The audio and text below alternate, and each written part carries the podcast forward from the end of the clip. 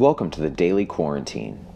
I'm Donnie Schultz, and I'm recording from the oppressive comfort of my apartment here in Park Slope, Brooklyn. I'm so excited to share our first episode with you, and today I thought I would share with you some of my own experience so that you have a chance to get to know me better. Three weeks ago, I left for Germany to visit my old host family in Hanover, and the journey back home was nothing short of an emotional gauntlet. I did make it back, and I learned so much along the way. Today, we'll cover yesterday's news highlights, we'll speak with another New Yorker who returned from abroad during the shutdown, and later in the episode, I'll tell you more of my own story.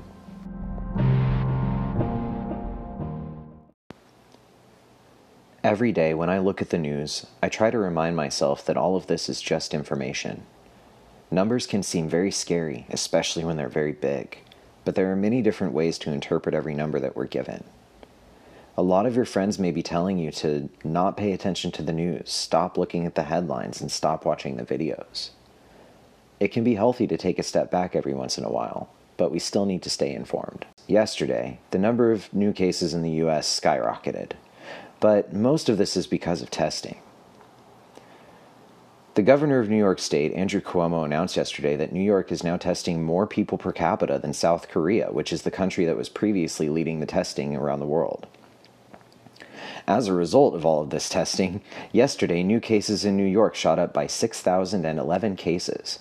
That brings the total to 38,977 cases in New York alone. In the US, there were 17,224 new cases yesterday, bringing our total to 85,749, officially more cases than China has ever had. This isn't necessarily significant. Again, we just began aggressively testing for this disease here in the United States. Also, China has a history of concealing data, and we don't know how heavily they've been testing throughout this pandemic that can make our numbers seem pretty scary, but at the end of the day, it might not be as bad as it looks. All it means is that we're discovering more and more people that have this infection, and no matter how you split it, that's a good thing. I think it's fair to say that the president has botched his response to this pandemic, but it's really encouraging to see that the governor of New York State, Andrew Cuomo, has really stepped up as an unlikely but very welcome leader for the country right now. For me and for many of my colleagues, his, briefing, his briefings have become a beacon of sanity in the chaos of this situation. They are truly inspiring. He really takes time to give us an encouraging message and give us some statistics that aren't scary at all, and in fact show us that many people are stepping up to go above and beyond the call of duty and really helping us get to get through this together as a society. Yesterday, in his briefing, he shared that 40,000 retired medical professionals had already volunteered to help with the crisis. These are 40,000 people that have been in retirement that don't need to come back into the medical profession, that have stepped up to offer their time pro bono so that people who really need help can get it. And yesterday alone, I'm sorry, the day before yesterday alone, 12,000 more stepped up. Perhaps the most meaningful bit of yesterday's briefing from Andrew Cuomo was this bit that I would like to share with you. He said, You have a whole new generation who have never lived through anything like this. They never went to war, they were never drafted. They never went through a national crisis, and this is going to shape them. And I can tell you just from having my daughters with me, yeah, they're hurt, they're scared, but they're also learning through this. And at the end of the day, they're going to be better people for it, and they're going to be better citizens for it.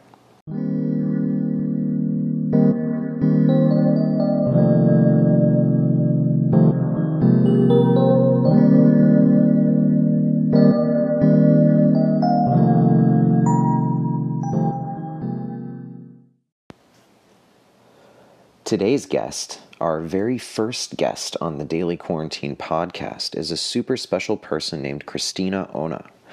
She lives here in New York, in Williamsburg, and she's currently working as a localization operations manager.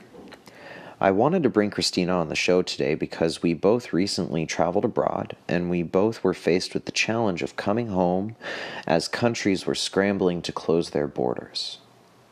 I wanted to talk to her about her experience handling that how it impacted her emotionally, and how she's coping ever since she returned to the States. Hi, Christina. Thank you so much for joining us today. Thanks for having me. I really want to thank you for being here. I asked you to join me because I know that we have something in common. We both tried to travel internationally just before this all hit, and we're kind of caught uh, unawares. And uh, so I just want to ask you, can you share with us where where did you go? What were you up to? And and tell us a little bit about your trip. Sure. So um, I went or I went to the Philippines to visit my grandma for her birthday. I usually go around the same time every year. So I, you know, booked my tickets like usual, not really thinking anything about what was going on. Um, and then maybe a week before I was scheduled to be leaving for my trip, that was sort of when um, the coronavirus pandemic kind of started getting crazy. Um, like China had already been shut down for maybe a month, but um, there were a lot of cases coming up in South Korea. And I actually had a flight with Korean Airlines to fly to the Philippines with a layover in Seoul. So I was a little bit worried that maybe the Philippine government would have, um, you know, like a ban on people traveling from Korea, or um, the US could potentially have a ban on people traveling through Korea. So I was a little worried. So to be safe, I canceled that flight and I decided to fly with Philippine Airlines instead. And then from there, the rest of the trip was like pretty normal. Um, I visited my grandma, celebrated her birthday with her, and then my mom and I um, traveled to a couple other islands within the Philippines. And I didn't really notice anything um, too crazy until maybe like halfway through my trip when um, people started, you know, like really doing not testing, but um, scanning is not the right word. I guess like checking for people who could possibly have symptoms or traveled um, through any of those countries that had a lot of cases at the time. So, like running screenings, you mean? Yes, exactly. I was like, what is that word? Um, yeah, like every time I would walk into a hotel or a mall or any sort of like public area, they usually like um, scan you for like like you go through a metal detector and they mm-hmm. you know, if you mm-hmm. have any weapons. But this time they had the added check of um, actually checking your temperature. So I kind of started to get a little anxious, like maybe I should be worried. But um, for the most part, my trip was super fun, um, just a little bit stressful because of all that stuff. Um, things didn't Definitely. really. Yeah, like just imagine every time you walk into your hotel, they have to check your temperature. I was. oh know, my gosh, I know. I mean, that was wow. So that was like that's a lot, and like yeah. you can hear it in your tone. Um, when I talk about my experience, it definitely comes across with a sense of urgency. Like you can hear that this mm-hmm. was a really stressful experience. Like, how did this affect your your mind state? Like, what what were your concerns? What was going through your head when when things started shutting down and and you started noticing that things were getting really serious? I mean, I was feeling super anxious. Like every time I walked into my hotel, I would get a little nervous. Um, there was one time where actually, when they checked my temperature, it was a little bit high. Um, but I wasn't sick or anything. So after that, I was super nervous. Like every single time after that, I was like, oh no, is my temperature going to be too high? Are they not going to let me in?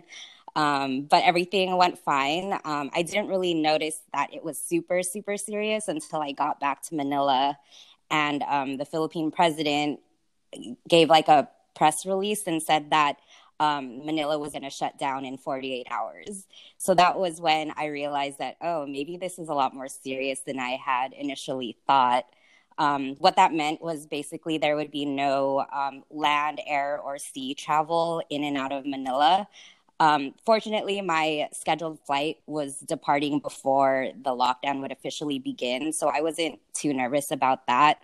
But of course, I had all my relatives and cousins and my mom um, kind of worrying me, telling me maybe I should like change my flight to leave earlier. Um, and my mom also was in the Philippines and she was expected to leave after the lockdown. So, you know, there was a lot of scrambling to change flights. I ended up keeping my same flight and it was totally fine. But um, there was a lot of anxiety kind of leading up to that because I didn't know if I would get booted off my flight or if you know they would just change the date of the lockdown to an earlier time. Um, luckily, though, oh my gosh, I know. Yeah, it was really crazy. Like everyone's trying to figure out if they should leave Metro Manila or if they should just stay there. It was, yeah, just really a lot of craziness for a few days. Wow. I mean, yeah, that I, I, can only imagine. I mean, I can imagine, um, which leads me to my next question is I know that you were there visiting family. What would you have done if you would have missed the boat, so to speak? um, I probably would have asked one of my cousins or something if I could stay with them indefinitely. Um, they're all kind of stuck in their own apartments and stuff too, very similar to how we are in um, New York right now. They just have an added curfew. So um, at least I knew that I had family that I could kind of rely on and like have as a support system. So I wouldn't have to drop like a hundred dollars a night on a hotel or anything like that. So that was definitely some stress that was like off my back. Um, I kind of, you know, thought about a backup plan in case I did end up getting stuck there. Definitely. Um, well, I'm very glad that you made it home. Um, I'm looking forward to seeing you again at some point, um, but it might be quite a while before we get around to that. Oh, I know. Um, it's been like a month, tell me, it? Oh my gosh, yeah. I mean, it's it's been a while, and I'm definitely looking forward to it. But we all have to do our part. Um, for all our listeners there at home, this is a good time for me to plug my stay at home, please. Um, I know that the weather is super nice, and I know that we all want to get out of our apartments. But right now, it, the most important thing that we can do is just stay home. We are not worried about ourselves getting sick. We're worried about others getting sick, and we all just need to get through this. And the more we stay home, the sooner we'll all be out of this. So, Christina, it's lovely to have you at home. Please tell us what went through your head when you finally made it back. Oh my gosh, a huge like sense of relief, honestly. Um, you know, like it was great being on vacation, but you know, the thought of being stuck in another country during all of this was a little bit scary because I don't really know much about, you know, like how strict are they? What is their government like? What kind of support would I have while I'm there? So I was definitely very relieved to be back. Um, you know, at least if I have to shelter in place, I can at least do that from the comfort of my own home. Um, so that, I mean, I just felt so much relief when I landed. It was a little insane that I was that relieved. Oh, I know. I, I made the joke that I'd never been happier to see a customs officer in my life. so true. So true. so now that you're back home and you've had a little bit of time to process things, I know that for me, seeing another country handle the situation differently or handle handle this in its own way definitely gave me a new perspective on how the US government reacted to this pandemic. Did you have a similar experience and what kind of can you offer some pers- some of your perspective on um, having been in another country? You you touched briefly on like the way that they were handling things with health screenings going into public facilities and so on. Um, but what if you can just give us some of your perspective on the differences between how the US has handled this versus how the Philippines did? Sure. So I think in general, like the Philippine government is like much more strict and conservative in general, um, which at times isn't really the greatest, at least in my opinion. But um, with all of the things that, like with this pandemic, really, I thought that they handled it really well. Um, you know, Metro Manila is just like a major hub for the rest of the Philippines. And so shutting um, domestic travel in and out of Metro Manila, I thought was really smart. So that way, um, you know, like the um, the virus wouldn't spread into the like, you know, the outer islands that maybe have less infrastructure and less um, like healthcare coverage and all of that stuff.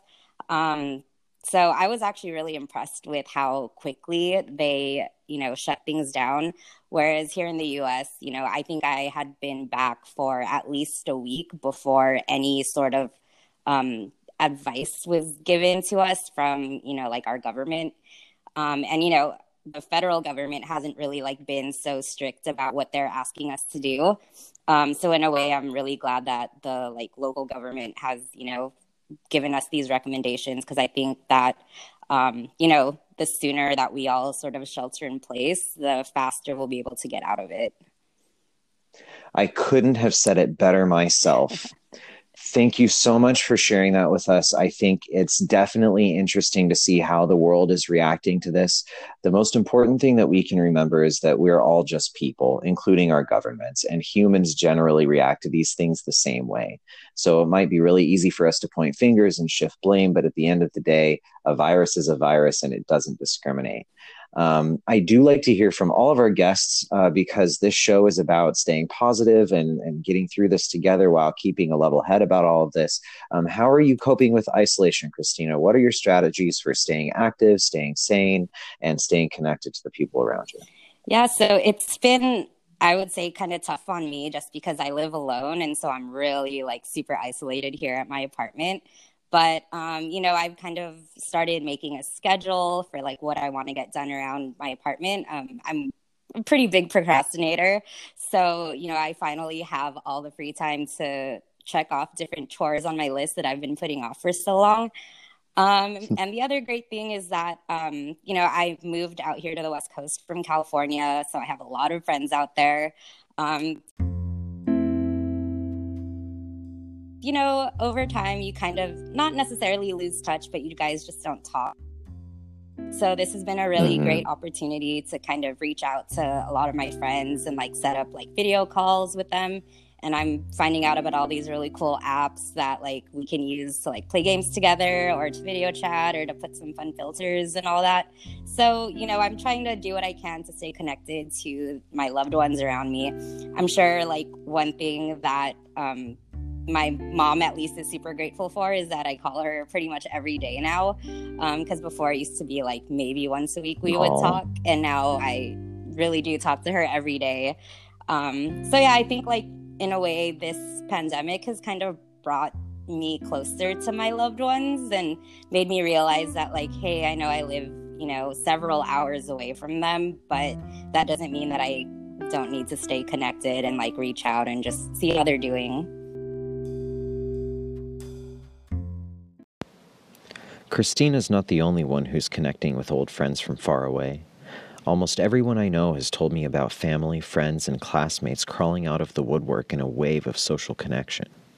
I've experienced the same thing myself, and I'm grateful for the reminder that there are so many people in this world that care about us, and we sometimes forget that they're there.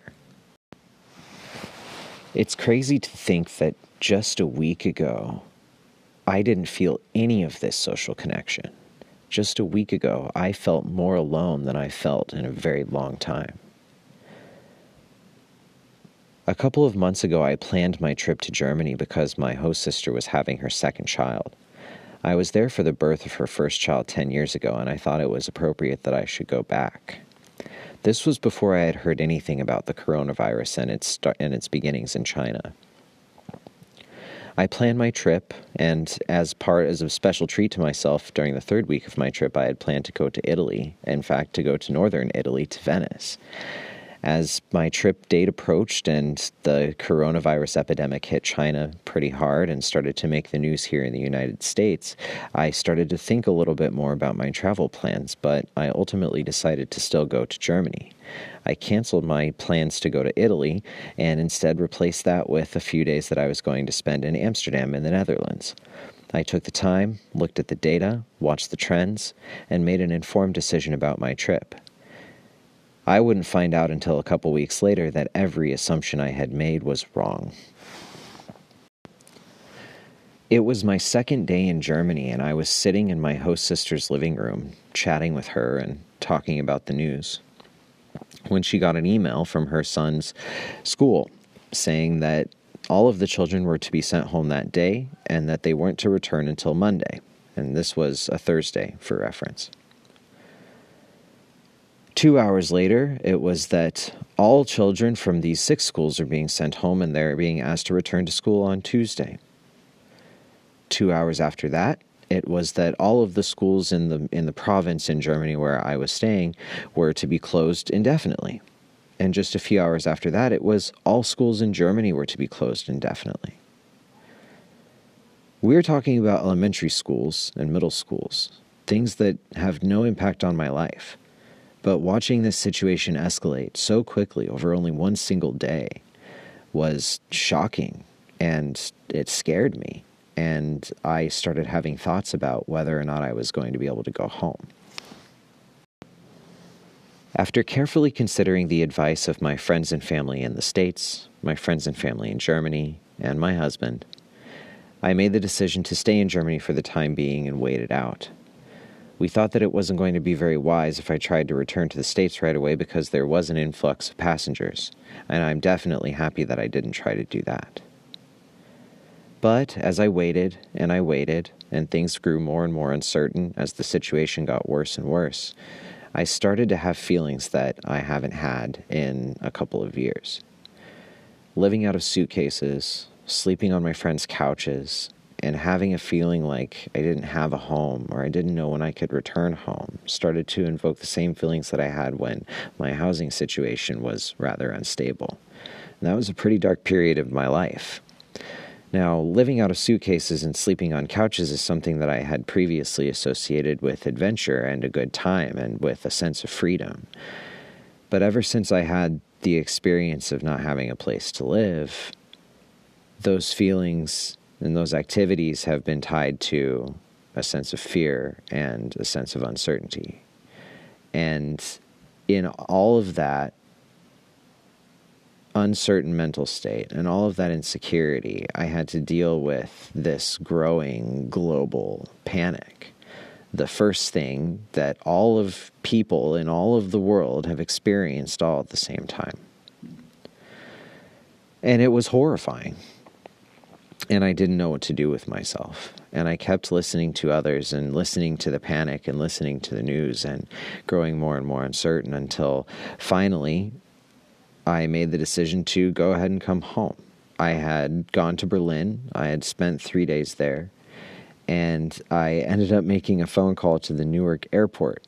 My concern was that uh, ever since the federal government had restricted travel by American passengers into only 13 airports in the U.S., that the chaos was still ensuing. So I called the airport help desk to ask how how the lines were at customs, if they were having an influx of passengers or or anything like that. And a very motherly uh, woman employee of the of the airport spoke to me on the phone and said, uh, "Honey, now's the time to come home. The airports are empty, but we're not sure that they're going to stay open."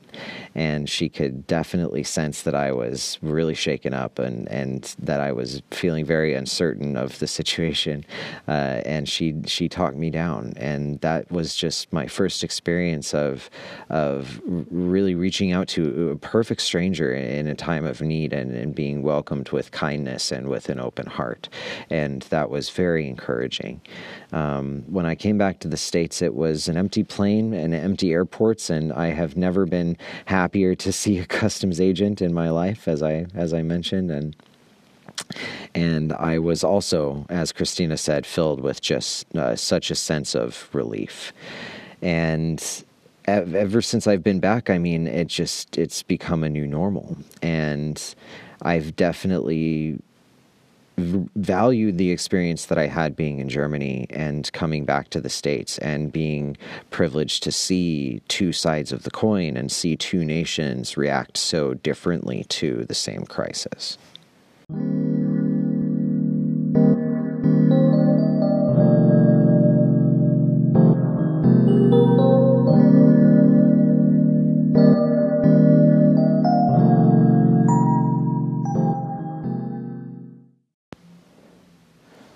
Listening to national leaders talk about other national leaders throughout this entire experience has been very frustrating.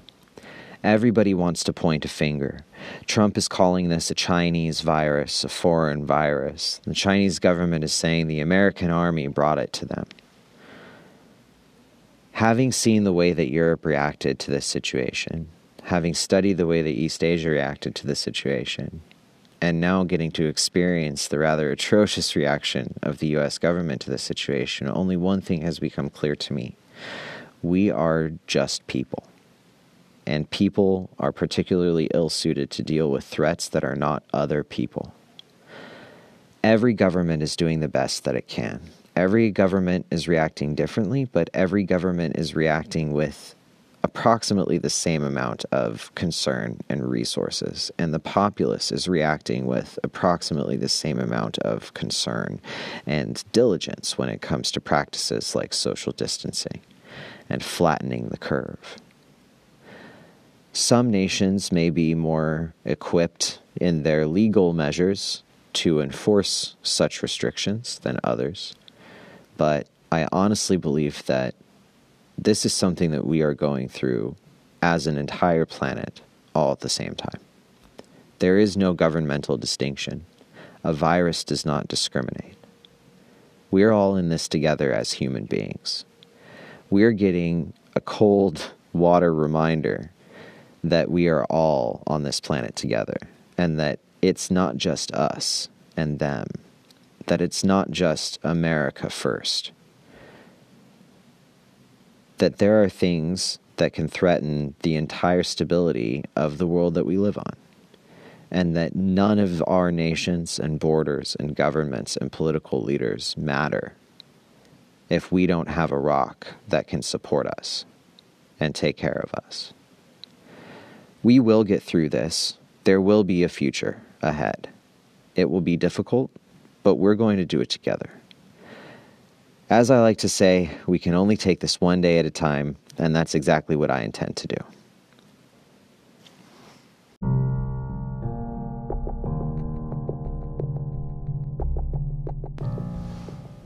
Thank you so much for joining us this evening. This is the Daily Quarantine Podcast. I'm Donnie Schultz, and I will see you tomorrow.